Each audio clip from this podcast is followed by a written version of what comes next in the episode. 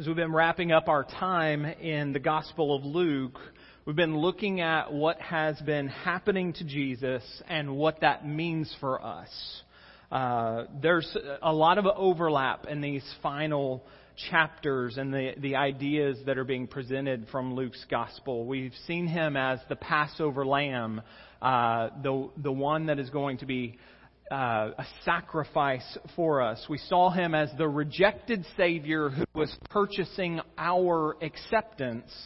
And today, we're going to see Jesus taking our condemnation. He's taking the condemnation that we deserved, the punishment that we deserved. So the sermon is titled, Jesus, the innocent Savior who was condemned in our place.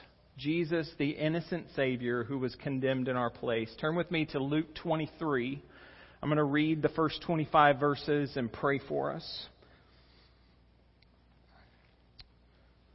Luke 23, verse 1 Then their whole assembly rose up and brought him before Pilate.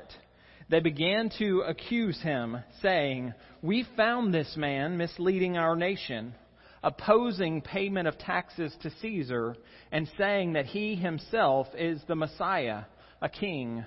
So Pilate asked him, Are you the king of the Jews?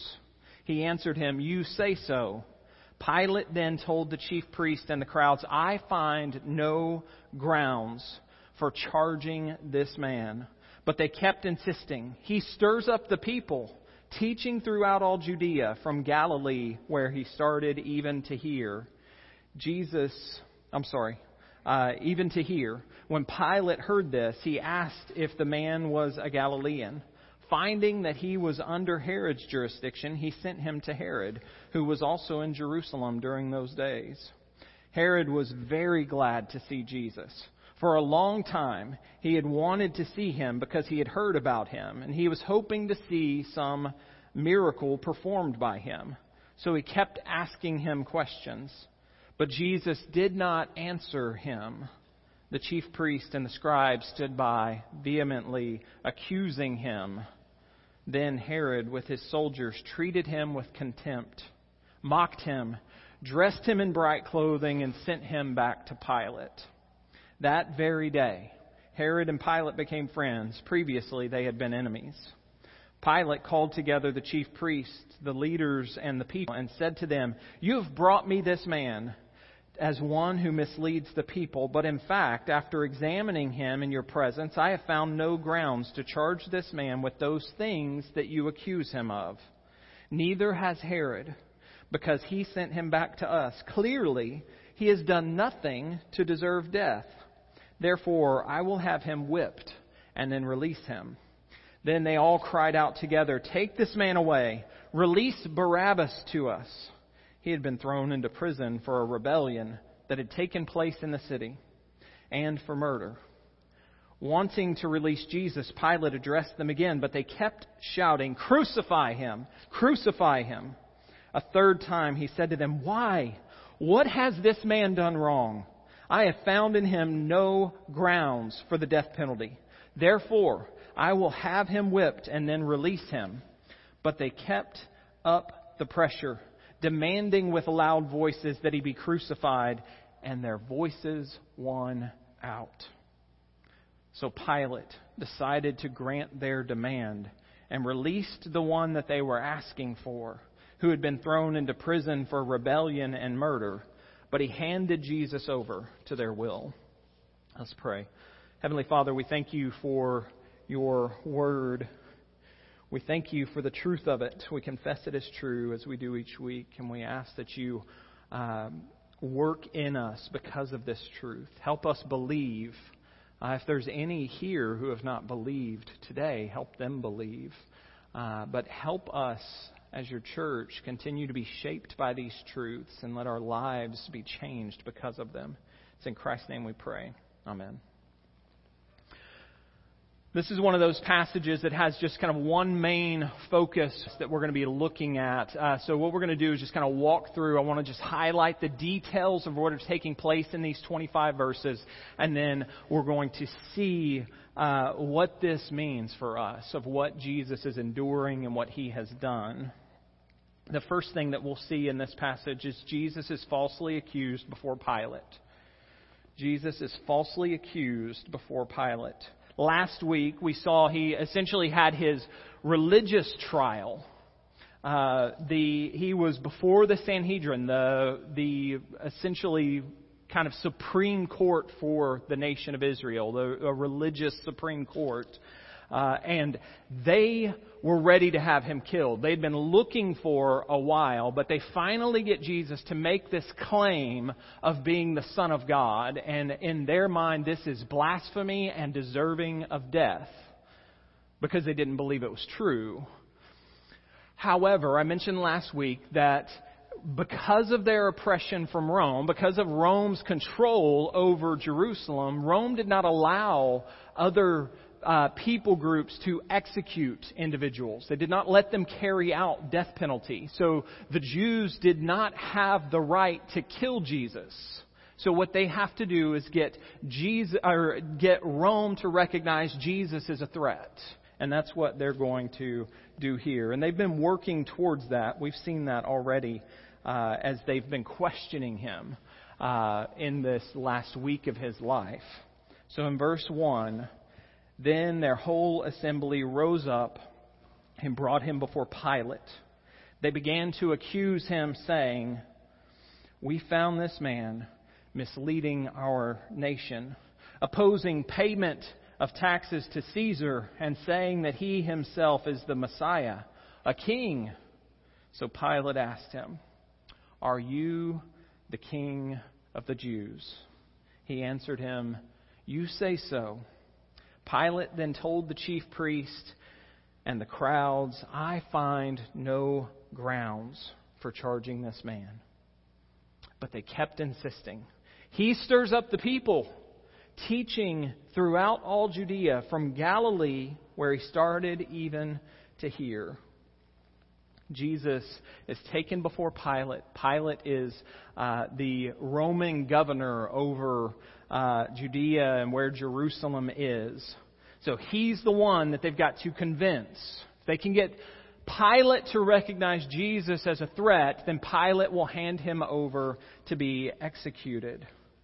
And the accusations that they bring are false accusations. So they start with kind of a broad statement. He's misleading our nation. He's misleading our people. Of course, as the divine Son of God, He's doing the opposite of that. He's actually leading the people in the perfect truth and teaching them the perfect truth. He's leading them in the way of God. They're just rejecting him. But then they get to the points of what it is that they think will cause Pilate to say, okay, well, let's get rid of this threat. He opposes payment of taxes to Caesar. That's a direct lie. We saw a few weeks ago, uh, earlier in Luke, I think it's in chapter 20, we saw that uh, they tried to trip him up with this. They thought if we can get him to say that the people shouldn't pay their taxes, then Rome's going to kill him for it. And so they said, should we pay taxes or not? And if you were here, you saw that Jesus asked for the denarius. He's like, do you have a, a denarius with you? Whose image is on that? Whose inscription is on that? And if you were here, you remember the statement that he gave render to Caesar that which belongs to Caesar. Give to Caesar that coin. He can have it. But render to God only what belongs to God. Right? So he did not oppose paying taxes. He actually, when they tried to trip him up earlier in this week, he directly said, You should give to Caesar what belongs to him. So that's a, a direct lie. The next item is a partial truth, but they're giving it with a deception, uh, trying to pose him as a threat.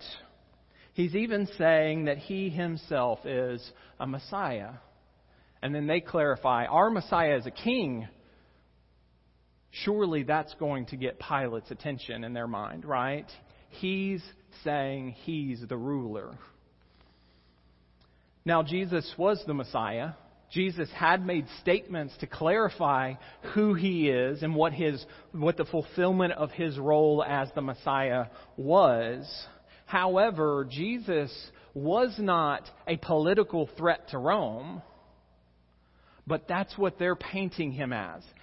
He says he's the king. Pilate takes up questioning Jesus and just gets straight to it. Are you the king of the Jews or not? Tell me, are, are you the king? And Jesus gives that. We saw him give a statement like this last week when they asked him, Are you saying you're the Son of God?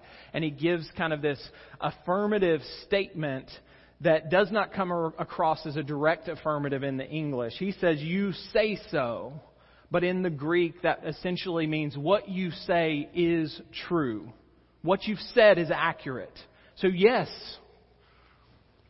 I'm the king of the Jews. It's as you have said, Pilate. However, Pilate doesn't really view this Jesus as much of a threat. And why would he? Remember, he spent his night being tortured, mocked, ridiculed, spit upon, beaten for hours before he ever gets to the Sanhedrin and then before he gets to Pilate. So I'm sure that Jesus did not look very royal and regal as he stood before Pilate. And so in those questions, he tells the people, I don't see any reason to charge him. The stuff that you're saying about him, the threat that you're painting him to be, I don't see it. I find no grounds for charging this man. However, remember, they are determined. They've been waiting for this opportunity to hand him over and have him put to death, and they keep on insisting. He's stirring up the people. He's constantly causing problems from the time he started teaching until now, all the way from Galilee where he started to now. He's a troublemaker, Pilate. You've got to do something about him. That idea of stirring up the people. He's trying to paint him as a rebel who uh, is trying to lead people in riots. He's trying to stir up people to cause trouble for you and for Caesar. You've got to do something about him. So they are unwilling to let this go. They are insisting, you've got to kill this man. So, Jesus is falsely accused before Pilate. But in that, Pilate is going to realize he doesn't, he's, he's made his declaration. I see no reason to charge him. But the people won't give up. And so he realizes in their discussion, oh, I have a way out of this. I can do something about this to where I don't have to make this decision. And so now we're going to see that Jesus is going to be falsely accused before Herod. Jesus is falsely accused before Herod. That's the second thing we see in this text. Verse 6 through 12. When Pilate heard this, he asked if the man was a Galilean. Finding that he was under Herod's jurisdiction, he sent him to Herod, who was also in Jerusalem during those days. Herod was very glad to see Jesus. For a long time, he had wanted to see him because he had heard about him and was hoping to see some miracle performed by him.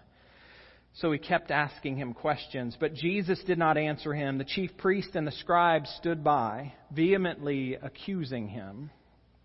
Then Herod, with his soldiers, treated him with contempt, mocked him, dressed him in bright clothing, and sent him back to Pilate. That very day, Herod and Pilate became friends. Previously, they had been enemies. So Pilate, hearing that Jesus started his ministry, started his teaching in Galilee, realizes, I have a way out. Herod is the ruler, Herod Antipas. He was the, one of the children of Herod the Great. He had been given control of a fourth of Herod the Great's kingdom. He was in charge of the northern part that included Galilee. And when Pilate hears, oh, this man started out in Galilee, he realizes, I can, I can pass this on. I don't have to be the one that makes this decision. So he says, Is he a Galilean? And finding out that he was, he says, Well, we'll send him over to Herod. Herod's over Galilee. Herod needs to be the one that makes this decision. Now, it's important that we remember the last verse here says they were enemies until this moment. He was not friends with Herod. He was not thinking of Herod as like someone he respected and thought, well, I want to, to uh, let him make this decision because he's technically the one that's in charge. He wouldn't have thought like that because Herod is his enemy. He's thinking of this as this gets me out of having to make the decision. I don't have to be the one that upsets the people. And so he sends him to Herod. And Herod's very happy about this opportunity. But Herod's not happy because he was hoping to see the Son of God or this supposed king. Herod had heard about Jesus' ministry. And Herod is hoping for a circus act. Herod is hoping to basically turn Jesus into a court jester, right? Come do some amazing thing to wow us, Jesus. And so Herod is happy to see him and he hopes to see a miracle performed by him. Herod has likely heard the stories. He heals people who are sick and dying. He fed thousands of people from a few scraps of food. He even, there's people who said he raised someone from the dead. And so Herod is thinking, okay, well, let's see something. Impress me, Jesus. And he keeps asking questions, but Jesus doesn't answer him. The questions are likely trying to get him to show him a sign, trying to get him to perform some kind of miracle. It may have included questions about who he was, why he was such a threat, but it seems to be more he's wanting a uh, some type of circus act to be enjoyed, you know, to for them to have some entertainment. And as he's doing that, Jesus remains silent. And in verse 10, we see the chief priest and the scribes stood by, vehemently accusing him. All the accusations that they tried with Pilate that didn't work, they're now trying with Herod, accusing him, lashing out, telling Herod why this man is such a threat and why he needs to be executed. And it says that Jesus stood by and did not answer. He said nothing, he remained silent. That's a fulfillment, another fulfillment that comes from Isaiah 53. I told you we'll see several times throughout these final chapters of Luke. Luke pointing out and God, through Luke, pointing out how Jesus is a, a fulfillment of the suffering servant. So in Isaiah 53, he was oppressed, this is verse 7, and afflicted, yet he did not open his mouth. Like a lamb led to the slaughter, and like a sheep silent before his shears, he did not open his mouth. He remained silent. He didn't answer any of Herod's questions. He didn't defend himself against any of the lashing out from the, the chief priest and the scribes. He stood silent and took those accusations without defending himself. And so, since they don't get the miracle that they hoped for, since they didn't get the, uh, since Herod didn't get the, uh, you know, the, the entertainment out of seeing something miraculous happen that they could be like, ooh, wow, did you see him do that? They decide to get their entertainment somewhere else. They mock Jesus, treat him with contempt, dress him up in the finest clothes, bright clothing, and make all kinds of jokes about this supposed king who won't even stand up for himself, won't even defend himself. And after they get a little bit of entertainment out of that, Herod's had enough of him and he sends him back to Pilate. Jesus has been falsely accused before Pilate. He's now been falsely accused before Herod, and neither of them felt like what they've heard is a reason to uh, condemn Jesus to death. And so that's going to lead us into the third point that we see. Jesus is declared innocent. The third thing we see from this text is he is going to be declared innocent over and over again. We've already seen that once in the initial uh, accusations. But now, picking up in the text, verse 13 through 16, Pilate called together the chief priests, the leaders, and the people, and said to them, You have brought me this man as one who misleads the people. But in fact, after examining him in your presence, I have found no grounds to charge this man with those things that you accuse him of. Neither has Herod, because he sent him back to us. Clearly, clearly, he has done nothing to deserve death. Therefore, I will have him whipped and then release him. And then skipping down to verse 22, a third time he said to them, Why? What has this man done wrong? I have found in him no grounds for the death penalty. Therefore, I will have him whipped and then release him. He is declared innocent over and over again. First from Pilate in the initial accusations. I don't find grounds to charge him. And now Pilate calls them together for his official ruling. Here's the decision. You said this about this man. You said he's a troublemaker that misleads your people. I find there to be no evidence of this. He's innocent. He's done nothing wrong. And then he uses the argument Herod felt the same way. If Herod felt like he deserved death, Herod would have handed him over to death. But he sent him back to us. This man is innocent. Over and over again, the declaration is made.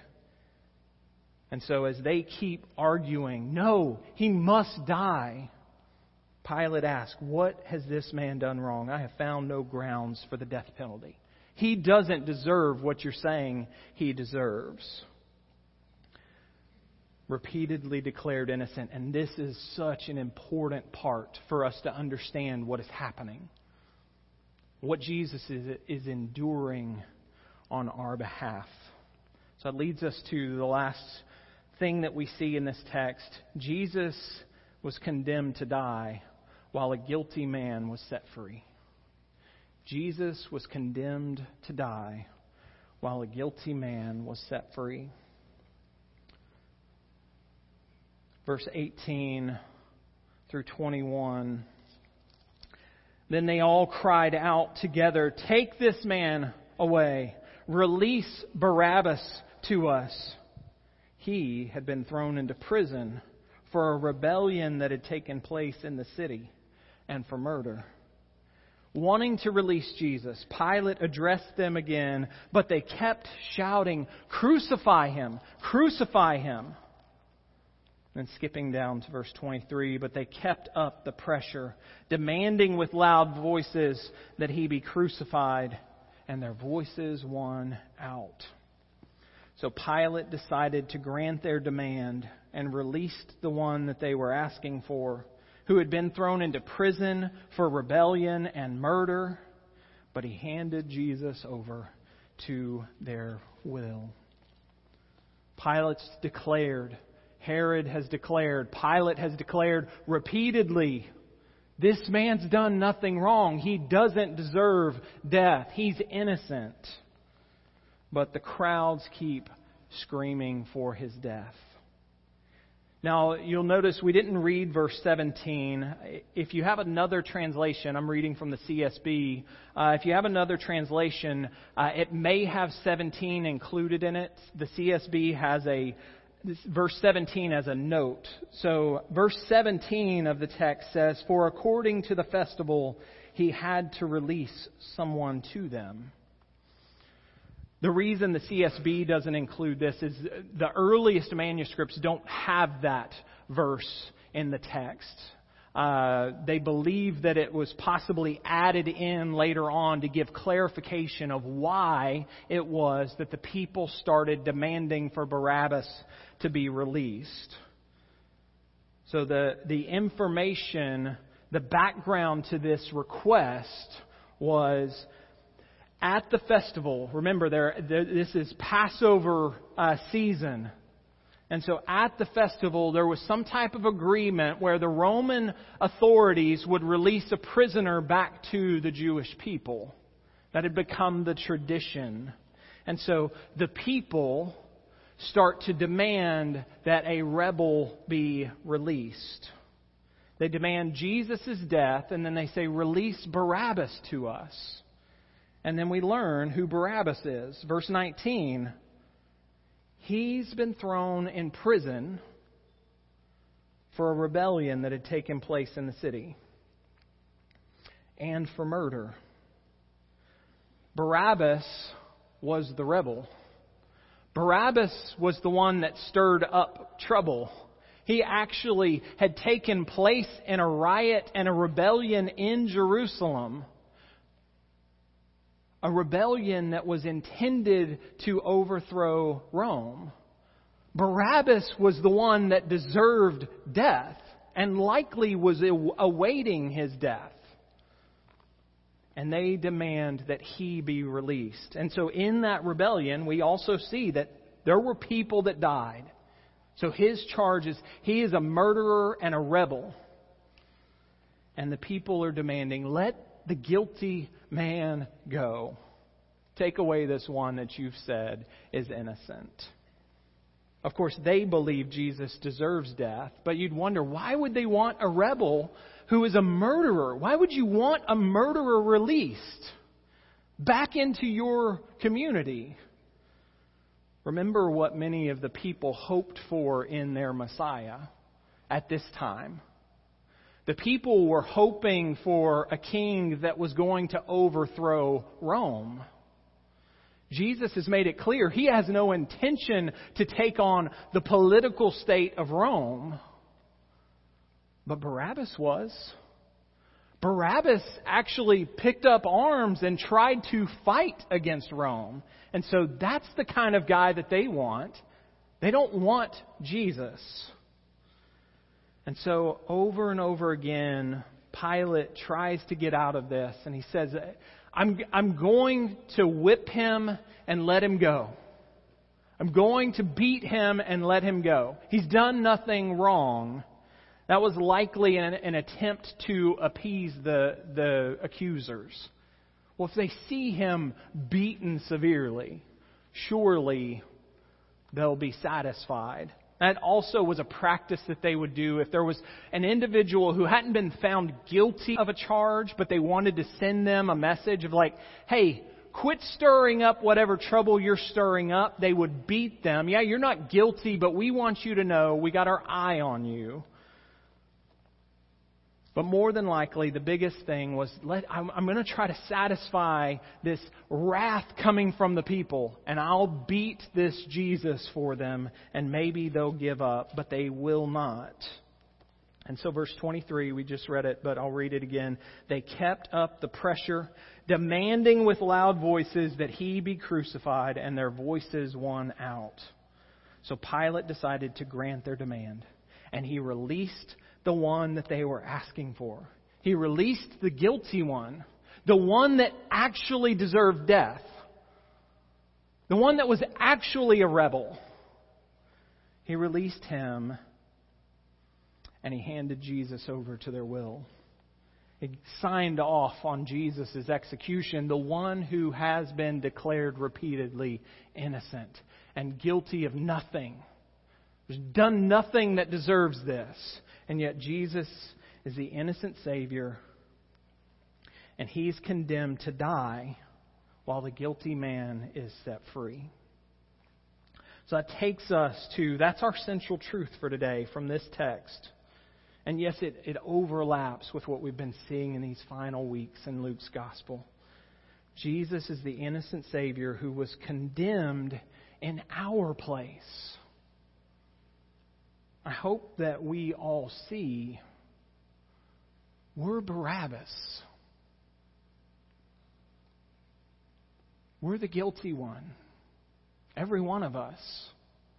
We are the ones that deserve condemnation. We are the ones that deserve death. We are the rebels.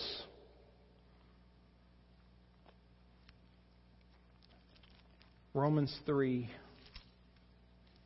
verse 23. For all have sinned and fall short of the glory of God. In God's eyes, and according to God's law, we're the rebels. We have broken the law of God repeatedly in our lives. And Romans 6:23 clarifies what that means for us. The wages of sin is death. We deserve death. We've earned that because of our rebellion against a holy God. And so we are Barabbas. But God wasn't content in handing us over to what it was that we deserved. God loved us so much that he sent his Son for us.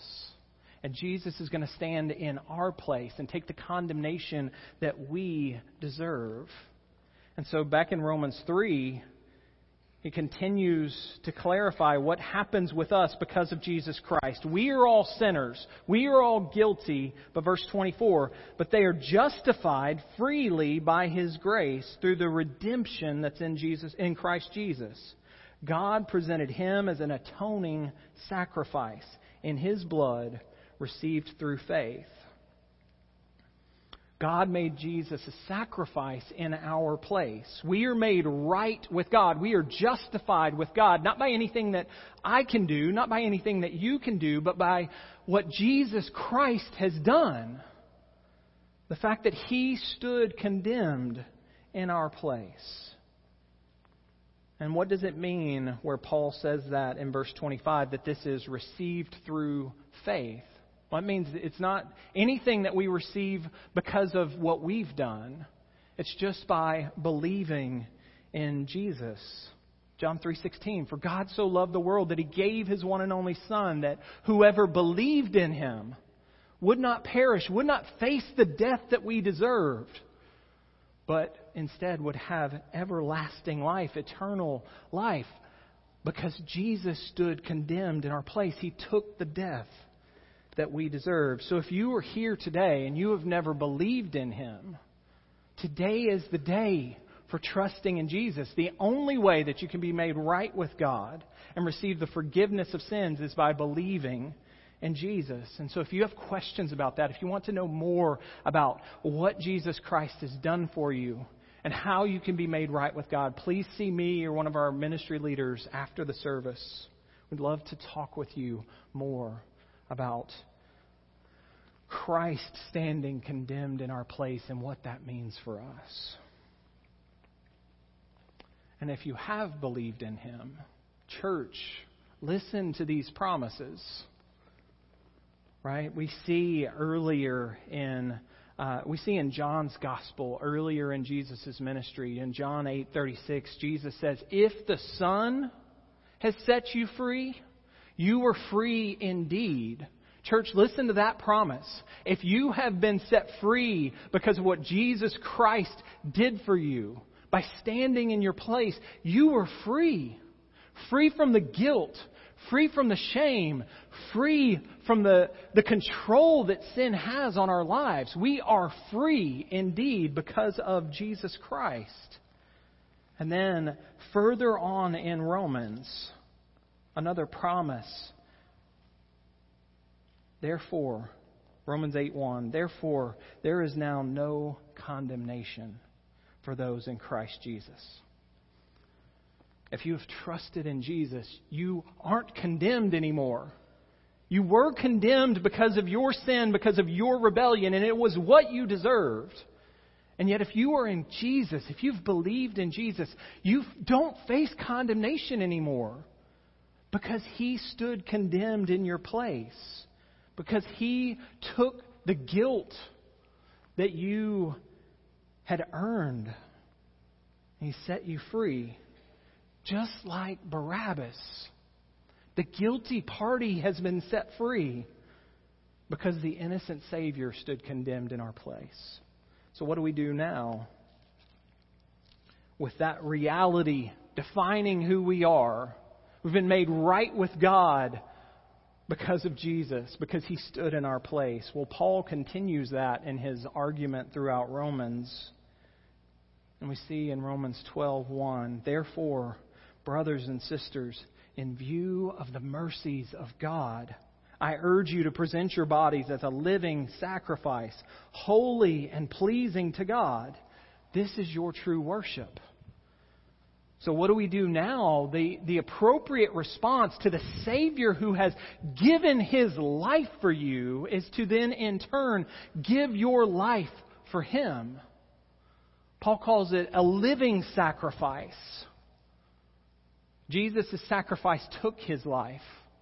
And Paul says, because that happened, because of the mercy of God that's been given to you, now live your life as a sacrifice to God. Live your life in obedience and service to our Lord. That's the appropriate response to the Savior who gave up his life for you, is to now turn around and give your life back to him in obedience and service. Jesus is the innocent Savior who stood condemned in our place. And because he did, we can walk in the freedom that he has accomplished for us, that he's provided for us. And we can now live our lives for the Savior. By the power of the Holy Spirit, let's pursue that for his glory. Let's pray. God, you are so faithful to send your Son for a bunch of rebels who deserved condemnation, for a bunch of sinners. Thank you for your love for us. Thank you for sending Jesus. Jesus, thank you for standing in our place. Holy Spirit, help us live in response to that. Help us live a life that is a living sacrifice for our Savior. Use us for your glory, God. In Jesus' name, amen.